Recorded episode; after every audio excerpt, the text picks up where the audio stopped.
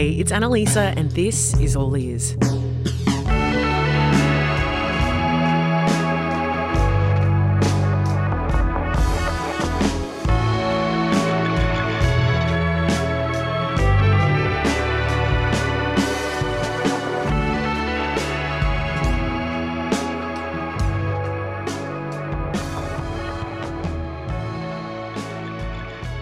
Songs are escapism.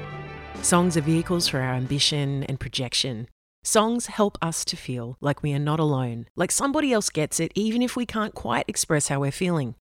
And, of course, songs unite us. I can't tell you how many connections I've made in a night of karaoke or walking down the street in a band t-shirt. And we looked at this earlier in the series with footy club songs in episode 2. But what about the way songs can divide? How do we use music to document history and either conceal or tell truth about our experiences? Songs are vital tools to refresh our collective memory, or tell us about how things once were long after that time has passed. They also legitimise and elevate human experiences to a level of importance. Genres like blues, country and folk music are built on this. And so we start this episode looking at another song, one that is meant to speak for a lot of people. Like an entire country. National anthems are about a collective thought, a oneness for the people that those national anthems are penned about. Here on Gunna Kurna land, in this place to make a stand, with respect for our culture at its peak. This is Kutcha Edwards, a songman revered for his work with groups like the Black Arm Band, amongst many others, and his solo work. This song, Blind Joe's Creek, is from his album Black and Blue. He was born on the banks of the Murrumbidgee River at Balranald in New South Wales. He was born on his country and is a proud Mutti Mutti man. Kutcha is among many of the stolen generations. In fact, Kutcha named his debut solo album Kuinda. It was the name of the children's home he was forced to live in after the government took him from his parents. In this episode, we take a deeper look at the utility of song and focus on its importance in First Nations cultures in Australia. Right now, we're outside the Aboriginal Advancement League. As you'll hear, it's next to a busy train line and building site in Thornbury, a suburb of Melbourne. That's Thornbury train station, by the way. There's trains. Oh, it's crazy around there. It doesn't matter which way we turn, there's peak hour. When a national anthem doesn't sing about first Australians, sing about Kutcha Edwards as a Mutti Mutti person. When Kutcha Edwards was born, prior to the referendum in 1967, Kutcha Edwards wasn't born an Australian citizen. So how does that song represent me? How does that song represent Mary Edwards, my mum, Nugget Edwards, my father, or his descendants? So you look at a national anthem such as the Australian national anthem and there's not one mention of the First Peoples, of our existence, our connection to this place. So a national anthem is supposed to encompass everybody and not just the privileged. Back in the late 90s, Australia was, like the rest of the world, bracing for the millennium bug, gearing up for the 2000 Sydney Olympics, and the reconciliation movement was highly charged, with marches around the country and 250,000 people walking across the Sydney Harbour Bridge in what was called the People's Walk for Reconciliation. And Kutcha Edwards found himself at one of those moments in life when worlds collide. It came in the form of an unexpected phone call from Judith Durham of The Seekers. He recorded a song called Yil Lull as part of the Singers for the Red, Black and Gold. They were an all-star group featuring icons of Australian music of the time, Paul Kelly, Renee Geia, Titus, Archie Roach, Ruby Hunter and Judith Durham. Anyway, Judith wants him to sing the Australian National Anthem with her at a concert. I said, Judith, could I tell you something? And I said, I remember when I was in the children's home in Burwood, I would have been about 5 or 6, and every weekend there'd be people who would come and take you on rides to the country. And I think what was happening is prospecting adoptive parents. That's what used to happen. And I remember listening in the wireless on the radio, you know, in the car, rock and rollin' riding out along the bay, all bound for Morning Town, many miles away. The Seekers, I remember it as if it was yesterday. And here I am talking to Judith Durham, you know. On the one hand, he is thrilled to be talking to one of his childhood idols on the phone and that she wants to work with him again, but not about what she was asking him to do. With all due respect, my dear, I can't sing that song, sorry. You know, it's your national anthem, not mine. So we're on the phone for a good, hour and a half, 2 hours, and we left it at that. About a year and a half later, she calls back. She's been thinking. She wants to know if they can work on an anthem that includes this country's First Nations people. And another lengthy conversation ensues, which has a real impact on Kutcha. So I sat up till about 5-6 o'clock that morning after that conversation. So my brain, my spirit is just working overtime. And I emailed her what I thought would be, suffice if I was to ever sing that song, and she moulded it all together, she cut and pasted, and she came up with Judith Durham's Advance Australia Fair. And I said, yep, that's close to what I'm feeling. Australians, let us stand as one upon this sacred land. A new day dawns, we're moving on to trust and understand.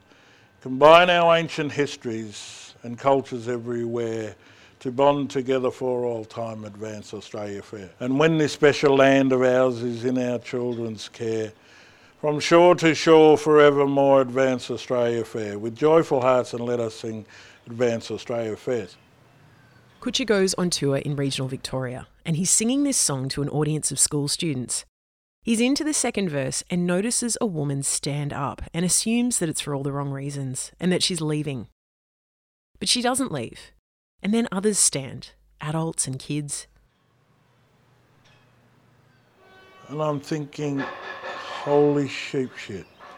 The whole school's at attention. That's what was envisaged in writing what we wrote. That's what you live in. You live in hope that something might resonate, not just for Aborigines, but for Australians as a whole. And I couldn't finish the song, I was gone. I sat back and I thought, that's what it's about. Non-Aboriginal people understanding that. Imagine if their families had been treated in the way that my family has. Not just me, but my people, my country. Kutcha's descendants, the Mutti Mutti people, are the southern caretakers of Lake Mungo in southeastern New South Wales.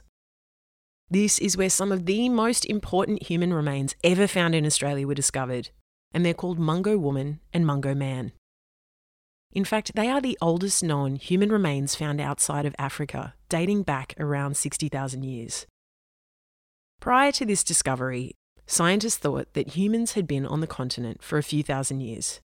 This was clear proof that that was incorrect. Mungo Woman and Mungo Man are Kutcha's ancestors. The thing is, Aborigines, we can't go to Ancestry.com because Ancestry.com wouldn't go beyond 250 years. So who are we connected to? Who do we belong to? And it's all in our dreaming. It's not what's on a document in a computer. And so the balance of what is in your intellect compared to what is in your spirit, in your knowingness of who you're connected to, is way beyond intellect. It is about ancestry, millennia. Try and stick that in the iPad upstairs. When you walked onto a certain area, you would have to sing to the country and ask for permission by the ancestors. Am I allowed to walk there? Not in the sense I'm coming, but am I allowed to come here? That's the way that the law and the world was and still is to this day. The songs spoke of the actual structure of law. You would have to have known the song line to walk anywhere here on this place and know why, metaphorically, why the kangaroo will only hop around that side of the tree. not the left side or whatever. And understand why the guana does what it does when it does it. Kutcha was denied this rightful connection to his culture when he was forcibly taken away from his family at just 18 months old. He was one of 12 children born to Nugget and Mary Edwards in 1965. Kutcha, along with 5 of his siblings, were removed from the family home at Balranald. Kutcha's earliest memory is of being alone in his cot in a dark room, frightened and distressed. He was later moved to Arana Methodist Children's Home, where he was reunited with his older sisters and brothers. They were kids themselves, but Kutcha's siblings worked hard to protect and nurture him within the institutional environment. Nugget and Mary's marriage broke down due to the pain of losing their children, and Mary moved to Gippsland. A cousin of Kutcha's had managed to trace records of the kids' whereabouts through the Department of Aboriginal Affairs and the Department of Human Services, and contacted Mary Edwards. Kutcha was 6 years old when he and his siblings got a message that they had a visitor at the Arana Children's Home. It was his mum. He didn't recognise her, so he was hiding behind his brothers and sisters. They had 3 hours together, and then it took another 7 years after that visit before Mary Edwards was granted permission to have the 3 youngest of her stolen children back, and Kutcha was one of them. As adults, they became close again, and she was with him when he was awarded the National Indigenous Persons Award as part of NAIDOC Week in 2001. Having her with him at the ceremony is a really precious memory for Kutcha. As a young fella, you grow up and you feel like each day you take as it comes, and you live, and you wake up, you go have your shower, you put your clothes on, you go to school. There you're a statistic. You come home and life is what it is. But meanwhile, you don't understand the systemic racism that permeates through an Aboriginal person's existence. Kutcha has found inspiration in elders like Auntie Alma Thorpe, who founded the Victorian Aboriginal Health Service, and Jock Austin, who established the Fitzroy Stars Aboriginal Youth Club Gym. They were elders who looked beyond themselves and tried to improve life for their people. Kutcha lives by a philosophy that it is his responsibility to try and make a difference for others, and his music creates connections across cultures, generations, and spaces. One of the projects he's involved in is as a long-term producer for Beyond the Bars, a prison radio show featuring the stories, poems, songs and opinions of Indigenous men and women in the Victorian prison system. You know, that's why I do what I do in regards to, you know, Beyond the Bars. And we are the most imprisoned people per capita in the world, Aboriginal people here in this country. And too many times we've been told to shut up and sit in the corner. The pebble has been dropped for me and I won't budge from that. Everything intertwines into my responsibility, not for me. My responsibility is for 50 generations from now, because there's only been probably 6 or 7 generations since 1788. So it's hard to project all that distance down the timeline.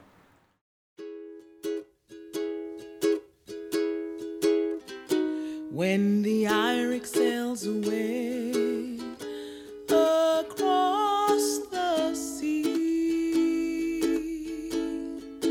leaving me so far away, and all my thoughts will be of you,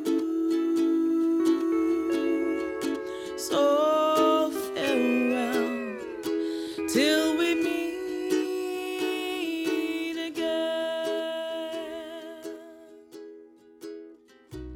music stores our memory and is an avenue for truth. Over time, truth is often lost or buried. This is Jessie Lloyd, and she is singing about a ship called the IREX that her grandmother, Alma Coutts, was sent to Palm Island on in 1925 at 6 years old.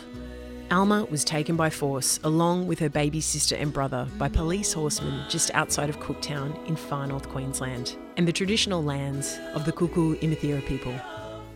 Jessie is shining a light on music that tells the story of her own family and of the many stolen generations, removed from their lands and families and sent to the Aboriginal Christian missions.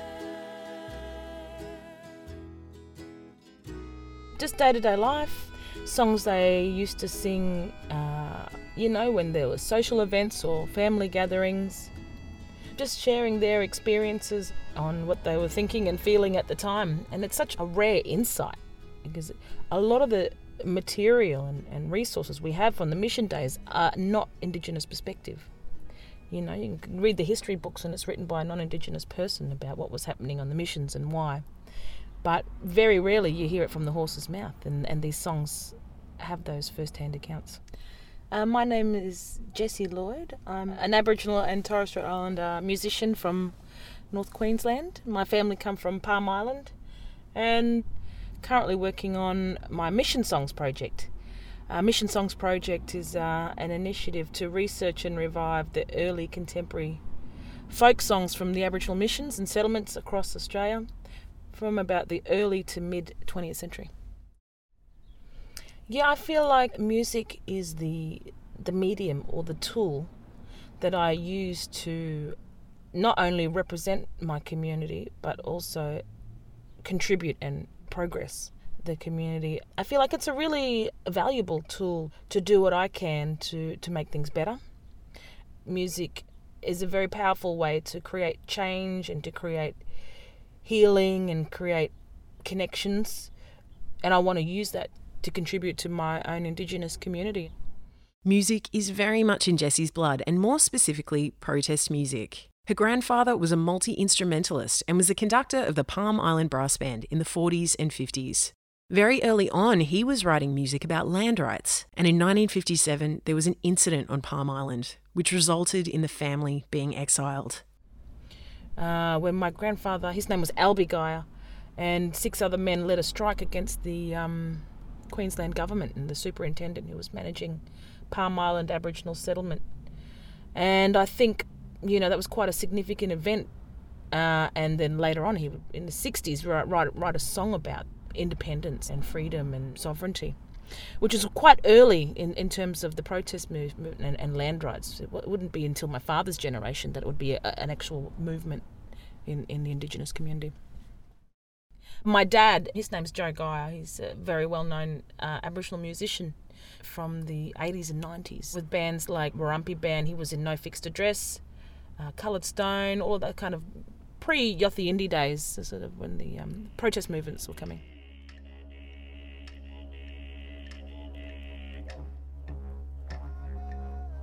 Music was ever-present in Jessie's house growing up. She has memories of amps and guitars and practices and people her dad toured with hanging out, like Mundawa Yunipingu from Yothu Yindi or Christine Arnoux. In fact, Jessie's dad, Joe Geia, wrote this song, Yil Lull, that was responsible for Kutcha Edwards meeting Judith Durham when the Singers for the Red, Black and Gold recorded their version of it. Yil Lull means sing in Gugu Yimithir language, and it's a really important song, one that is regularly described as an Aboriginal anthem. I sing for the black and the people of this land. Jessie's latest work, the Mission Songs Project, has uncovered important songs that document everyday life for Aboriginal and Torres Strait Islander people who were sent to the missions under the assimilation policy. These songs share the day-to-day realities of separation, struggle and survival, and were sometimes set to hymns or popular tunes of the day. And on top of the importance of documenting them permanently for current and future generations, singing these songs now creates an important opportunity. I feel like, first of all, it gives Australians an opportunity to understand their past and to understand ourselves. And that's something that isn't really understood yet.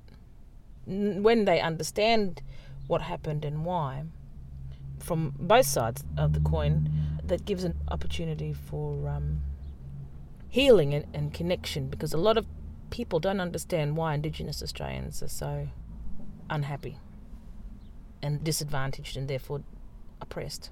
And sometimes it's as simply as easy as just sharing their side of the story, and so somebody goes, oh, look, I didn't know. Like, I feel like maybe this is my next big project, I don't know. But I feel like this country needs to have a big family meeting and kind of go, well, back in the day, this is what happened, so and so did this today, you know, and we can talk about it in a safe place and in a safe way, so we can all share and feel like we all have a voice. These old mission songs, I feel like, give these old people their chance to put their voice forward because they never would have had a chance before.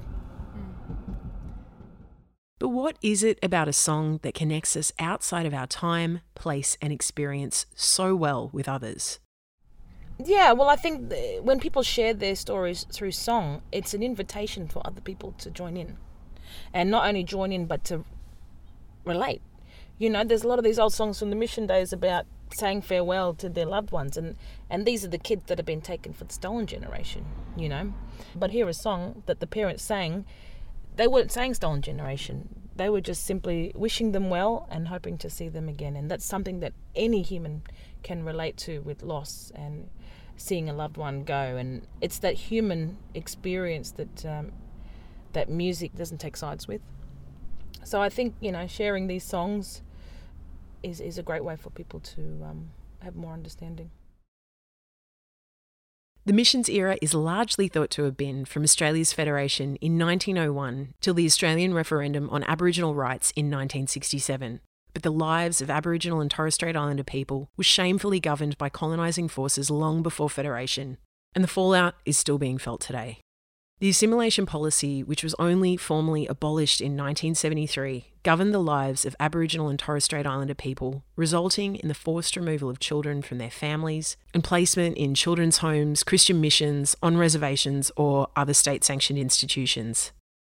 I mentioned that Kutcha Edwards and Alma Coutts, Jessie's grandma, were members of the Stolen Generation. That's the name given to these children who were taken from their families.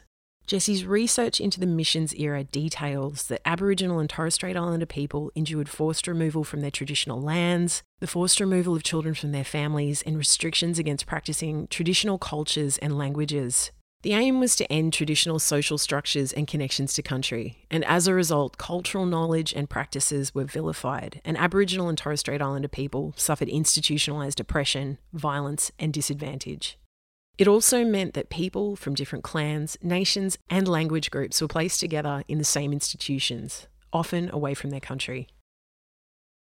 What happened when people were mixed? Like a lot of the times, you know, might have been warring tribes, or there might have been wrong skin, you know, you're not supposed to look at that person or you're not supposed to go near that, but they had to line up together in the dormitories. A lot of the times their cultural, traditional songs and stuff were completely stripped, especially with the kids. They weren't allowed to talk their language. But another thing that happened sometimes too is that the blackfellas had tricked the missionaries and they sing this language song. I'll sing it for you now quickly. It goes, Barawanda na Yurukawalamba, Barawanda Yukawalu, something like that.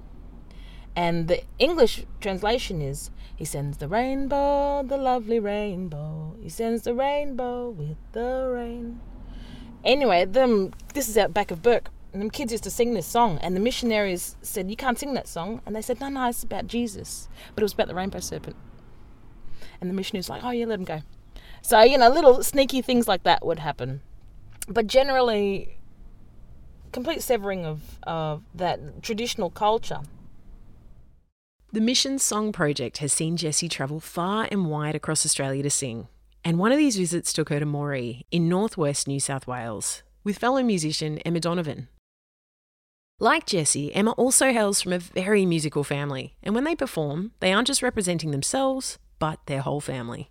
Both her and I, when we practice, it's very much a cultural thing because we're representing our families when we go out. So we're in Moree and we did this community concert. And these old girls are at the back, arms crossed, watching us singing, you know, and looking, sussing us out, thinking who these girls are.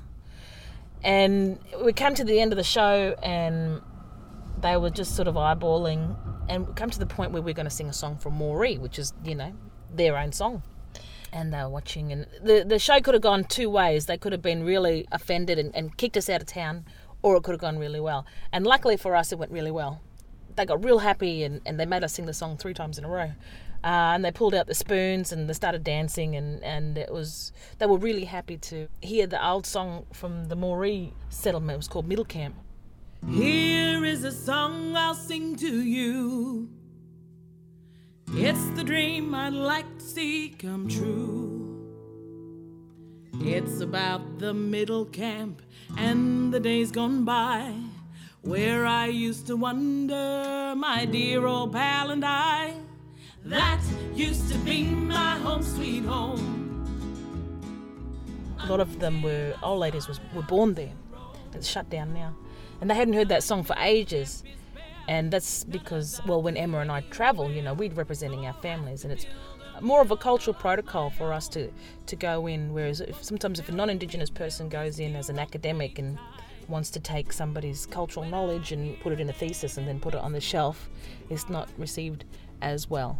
For us, it was really exciting, and that's a lot of the magic that happens on the road with communities and the power of a song. Apparently after this happened, the elders of Moree were so happy with this song that they now use a recorded version at their funerals. They're also talking with the local council about cleaning up Middle Camp and creating a memorial there. They are proud of where they grew up and want to celebrate it as a community. So one little simple song can have a big impact on a community. I think it creates an emotional connection. There's something, you know, in a melody, and there's something in a lyric that can touch people in a way that black and white on paper may not do. I think there's a magic to music. We all love music and we all fall in love with it, and it makes us feel certain things. So that's the power of music, you know, that not many other things can do. Just to stop my heart from aching with pain, I'm gonna pitch a tent. I won't have to pay no rent, 'cause I'm gonna build that middle camp again. Music for me is my healing, holistic healing, you know. I've performed at Dreamtime at the G twice. It's not about the 80,000 people in attendance there to watch Essendon play Richmond.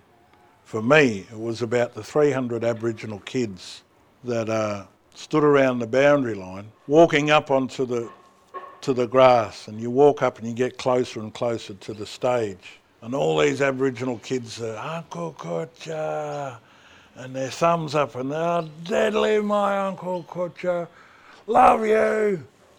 And to me, that's what it's about. What's happening is they're connecting themselves to you, and they're proud of what you're doing. And they're hoping and they're dreaming, I can't speak for them, but they're dreaming that one day they get the opportunity to sing their songline about their existence on this place. And if they go on to be singers, that they get to do what Uncle Kutcha did. And you'll have little Aboriginal boys and girls now who can go on to play in the AFL. It's about this circle of life. It's about this, and it's the dropping of the pebbles in the imaginary ponds to create a ripple that is not about the individual. It's about the existence of us as people connected to our clans and our tribes, and not being scared to proclaim that.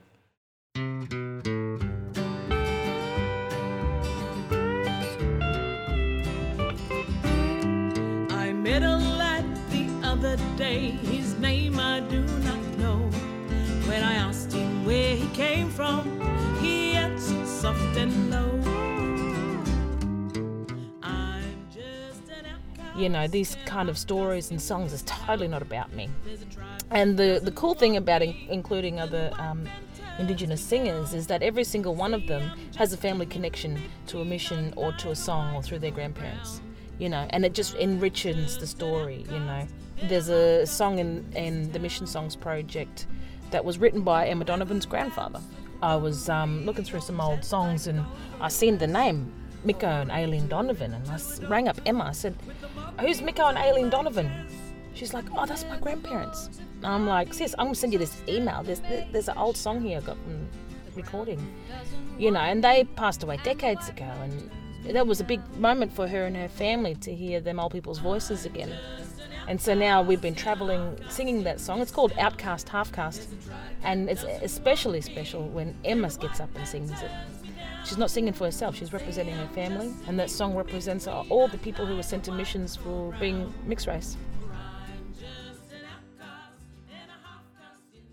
Everybody has the right to tell their story, their songline, their existence on this place, and not be told that their voice doesn't count. All our voices count, not just the loudest ones. A 6-month-old who lives in a house in Reservoir with her parents, and along comes the 7th month and she passes away. And that little voice is no longer heard.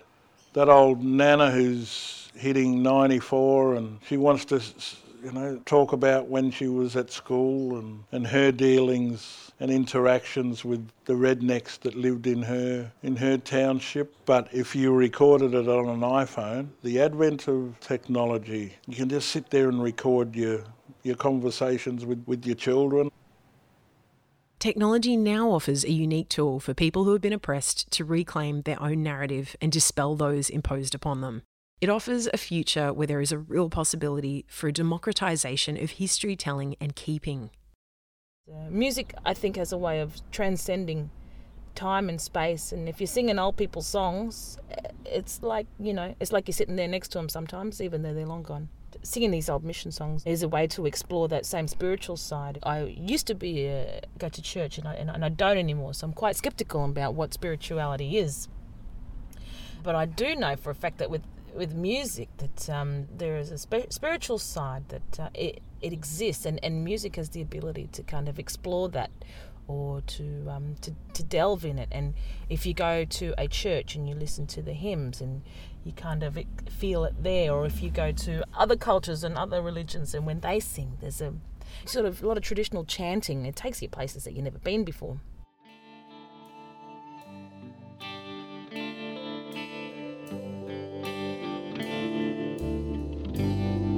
As we gathered as one to hear the truth spoken, sorry days pass, all those promises broken, in search of the truth. When I first introduced Kutcha Edwards, I described him not as a musician or a songwriter, but as a songman. This choice of words is important because it marks a distinction. Kutcha has a profound sense of all those that have come before him, and his voice channels the spirit and strength of his family, country, and his inheritance of a culture that stretches back more than 60,000 years. I believe that I'm a 60,000-year-old spirit walking this earth in a 54-year-old vehicle. Songwriting is again suggesting that songwriting is controlled by my intellect. Why is that paragraph, or why is that verse the verse? The reality for me is that I am not the songwriter of that verse. I'm just the conduit for it. And there's a difference. And I believe that every song that has ever been, in a sense, penned by me, comes to me in all my languages, is transposed into the common language that I speak, which is English, which is a foreign language to me, which is a foreign language to this place. I also have a saying, just because I penned a song yesterday doesn't make it a day old.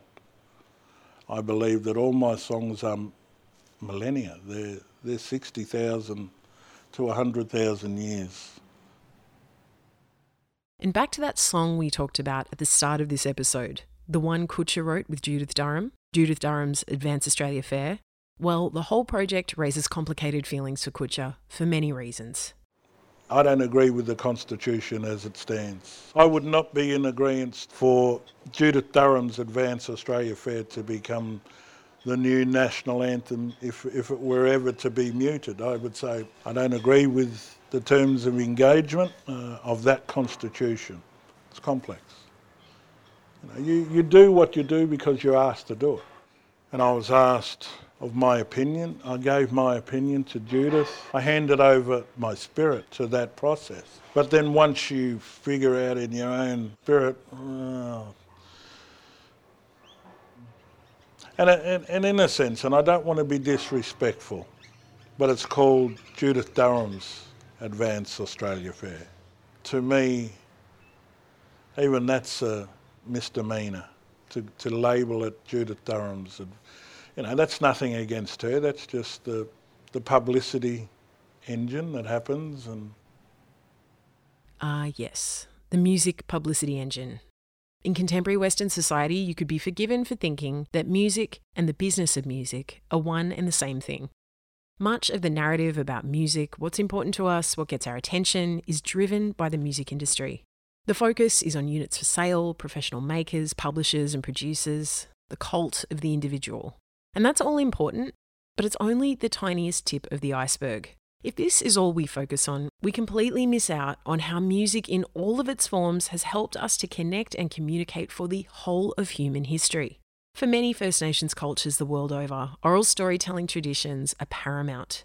The dominant history documented in books and taught in schools has been written by colonisers and not by communities themselves. Songs provide a vital insight, context and depth into life, culture, tradition and lore for many First Nations cultures. The reality is that I've been at it for 30 years and not one record company has ever come to sit with me, and I don't want them to. I'm in it to educate the uneducated. Come and have the conversation with the Aborigine, with Kutcha Edwards, and you get to know him. Yeah. For me, it's about dropping the pebble in the pond. I say it all the time, and creating the ripple. And come and have a conversation with me. You'll get to know me and my family beyond me, you know. That's the key to it all. The challenge is patience. These songs are over 100 years old. I need to learn patience. But then you got your normal music industry. Hurdles, which is, you know, which really seems small fry in the scale of how old these songs are and all the people connected and the potential that these songs can contribute to, you know, our cultural identity as a nation. I want to sing now.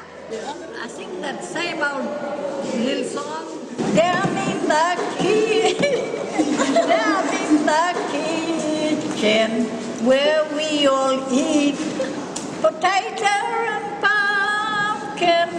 Sometimes I mean tears are watery, no sugar at all.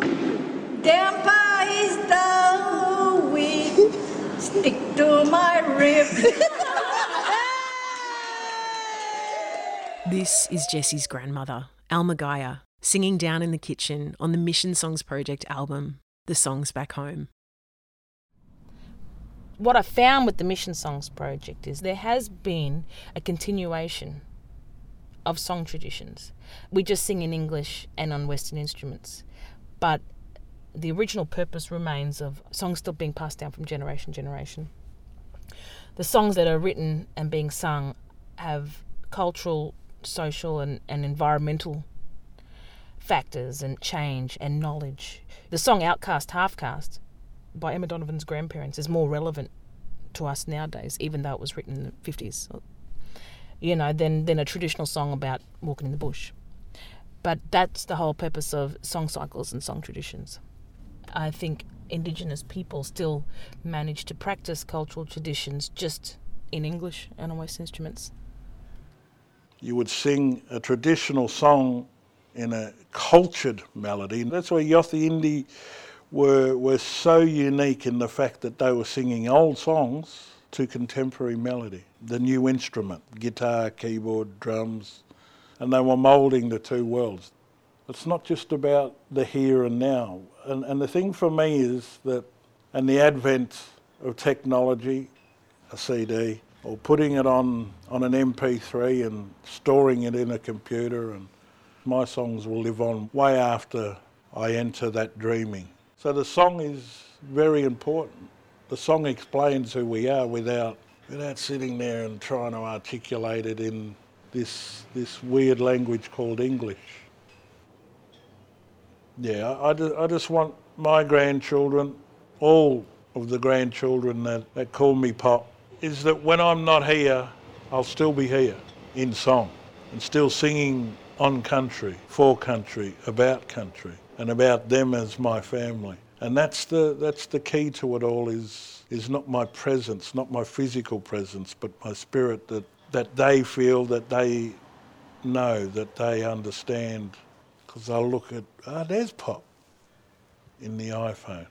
There's nothing better than that, because the reality is that I never had the opportunity to sit with my nanas and my pops, you know, being taken away from them. But when I go to that place of my dreaming, when I close my eyes at night and I dream, not in a dreamland state while I'm asleep, when my spirit enters deep listening, that silence at night, I'm sure I get cuddled by my nana, all my nanas and all my pops, you know. And I sit on country and they sing in language to me and that's where I'm truly at peace and at home. I'm home, long way away from here, you know. Mm.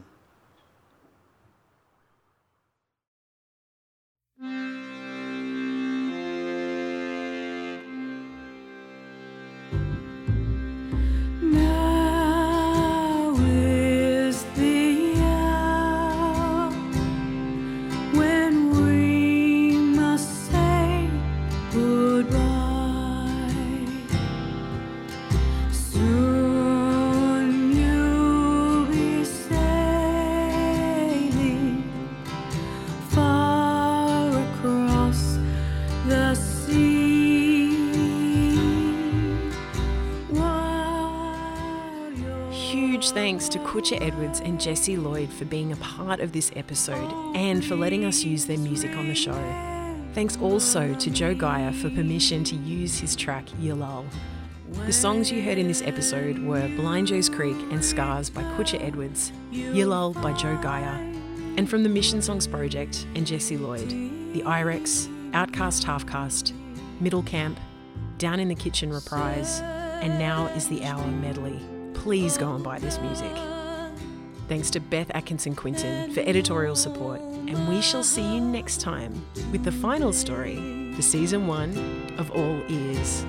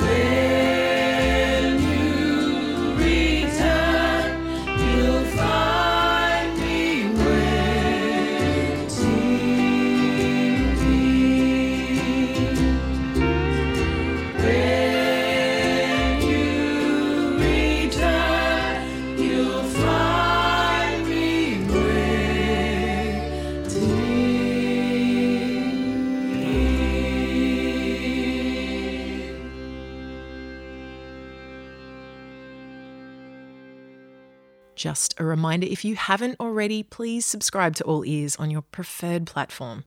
And it makes a world of difference to me and the show if you can rate it and leave a review on that platform. It's super quick and easy to do this, and it really helps other people find the show, particularly when you're an independent little guy like me. Also, connect with me online via Facebook, Instagram, and Twitter at Hear All Ears. That's HEAR, All Ears.